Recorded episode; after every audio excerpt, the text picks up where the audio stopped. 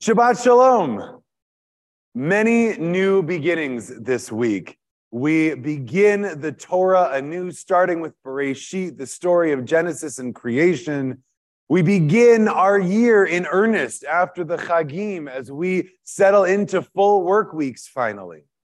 Now, as we're reading along, one of our commentaries, Ramban, notices something that many people notice. Genesis chapter 1 and Genesis chapter 2 seem to be at least duplicative, if not contradictory, of two stories of creation. So in Genesis chapter 1, God's creating the heavens and earth and, and sun and moon and light and dark and beasts and birds and humans and everything. And then Genesis chapter 2, verse 4 begins again. God's creating the Garden of Eden and God's creating Adam and Eve and, and all of this.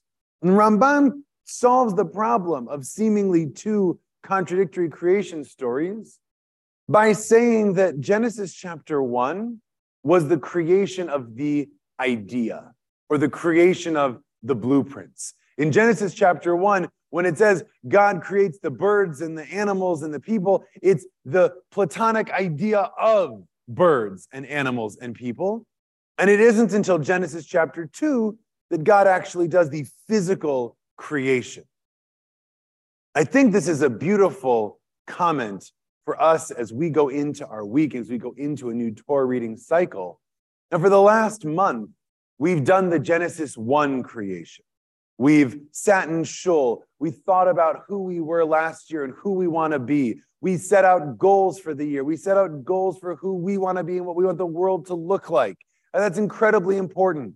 But now, as we go into this Shabbat and as we go into this Achrei Chagim, after the Chagim, it's time for the Genesis 2 creation.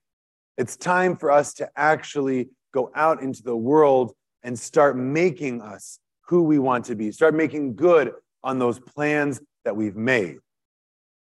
And we're all in it together, and we can't wait to see you in Shul so we can check in and see how we're all doing as we build this new world together.